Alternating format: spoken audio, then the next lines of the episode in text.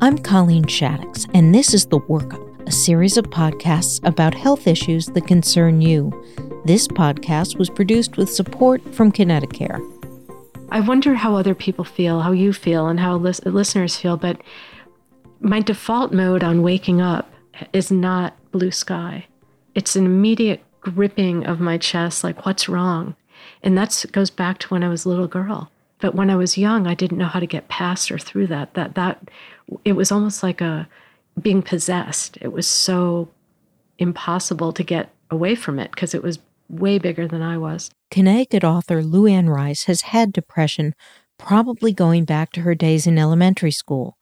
But now she's managing her illness with a combination of therapy, medication, and self care that includes a lot of time spent in nature. Women are about twice as likely to suffer from depression as men. It's the leading cause of disability worldwide. We asked Yale psychologist Carolyn Mazure, director of women's health research at Yale, why that is. We do think for sure there's absolutely a biological component here, but we also believe, and we've shown in various research studies, that there are environmental and socioeconomic reasons for women having higher rates of depression.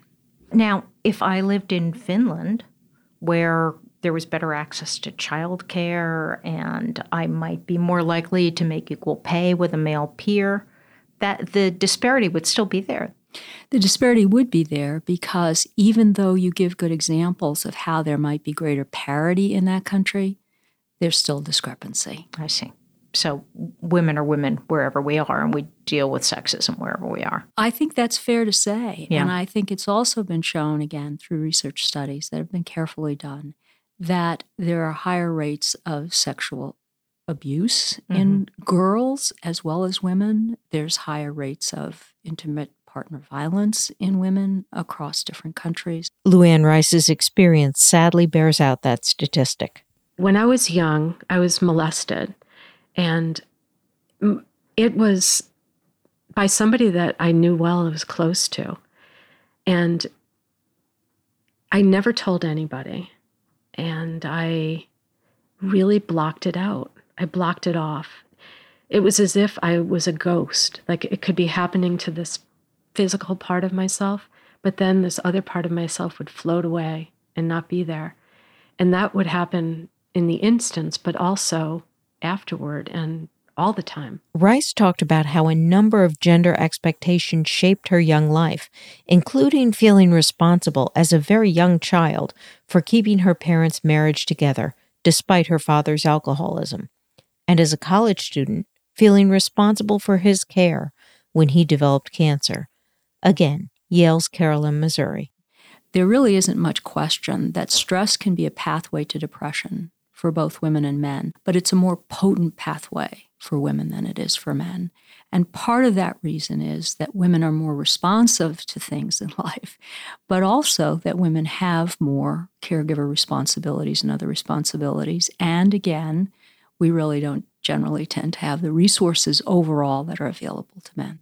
Do women respond to stress differently than men do? They respond to stress differently uh, biologically and also in terms of our behavioral reaction. For example, in terms of a behavioral reaction, it's not uncommon for a woman who is very stressed to rehearse in her mind again and again and again the kinds of things that are happening to her.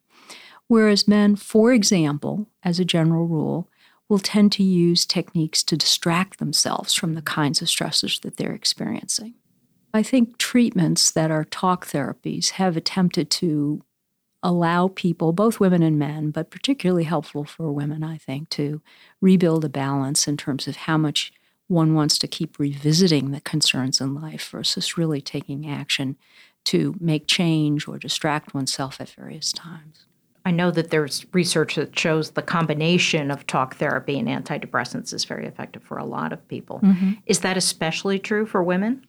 Well, there really have not been major studies designed, a priori designed, to really look at whether or not certain treatments work better in women than men.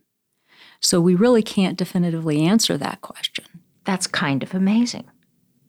Well, in a way it is, and in a way it's not. And the reason I think it's not truly amazing is because we have a history within all sciences the biological sciences, the psychological sciences, all forms of science to really have focused more on men as participants in the research. Depression can manifest itself differently in men and women, but Mazure believes that emphasizing gender differences in symptoms can be deceiving not everybody has the same constellation of symptoms, whether you're a woman varying from another woman or you're a woman varying from a man.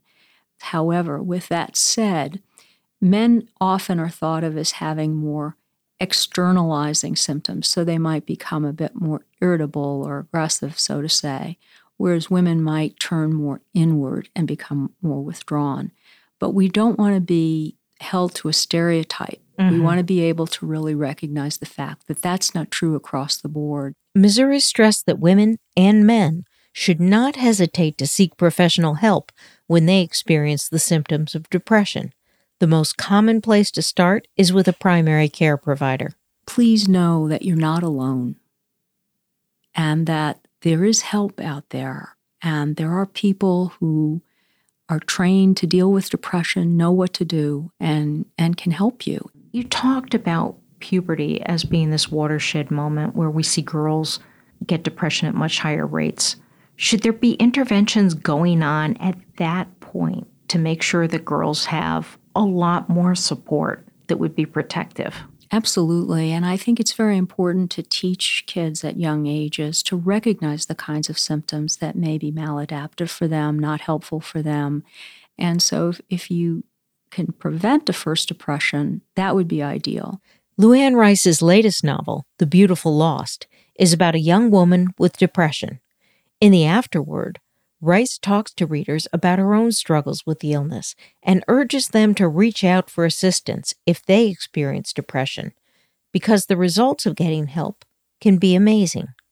I'm conscious of not fetishizing suffering, right? But you've suffered a lot both in the things that have happened to you and in living with depression. But if you took those things away, who would Luanne be? I mean, it seems to me that your response to those things has made beauty in the world. I'm not saying I'm happy that it happened to me at all. Nobody deserved it. I didn't deserve it. But what I am happy about is that I took whatever bad things I had to go through. And the way I dealt with them was to get better, you know, and to work on it. And so that's what I feel lucky about. And I meet my readers all along the way, and they're mostly women. We have like these moments in the line, like where they, I sign their books, or when I'm giving a talk, and then we have a Q and A, and it really is an intimate experience. And I know that I'm just I'm very grateful to them they hold me up a lot. I'm Colleen Shaddox, and this has been part one of the Workup series on women in depression. Join us next time when we talk about the barriers that some women face in getting help. This episode was produced with support from Connecticut. To learn more about this and other stories we're following, please visit our website, c-hit.org. For information about depression and other health topics, visit blog.com www.connecticut.com.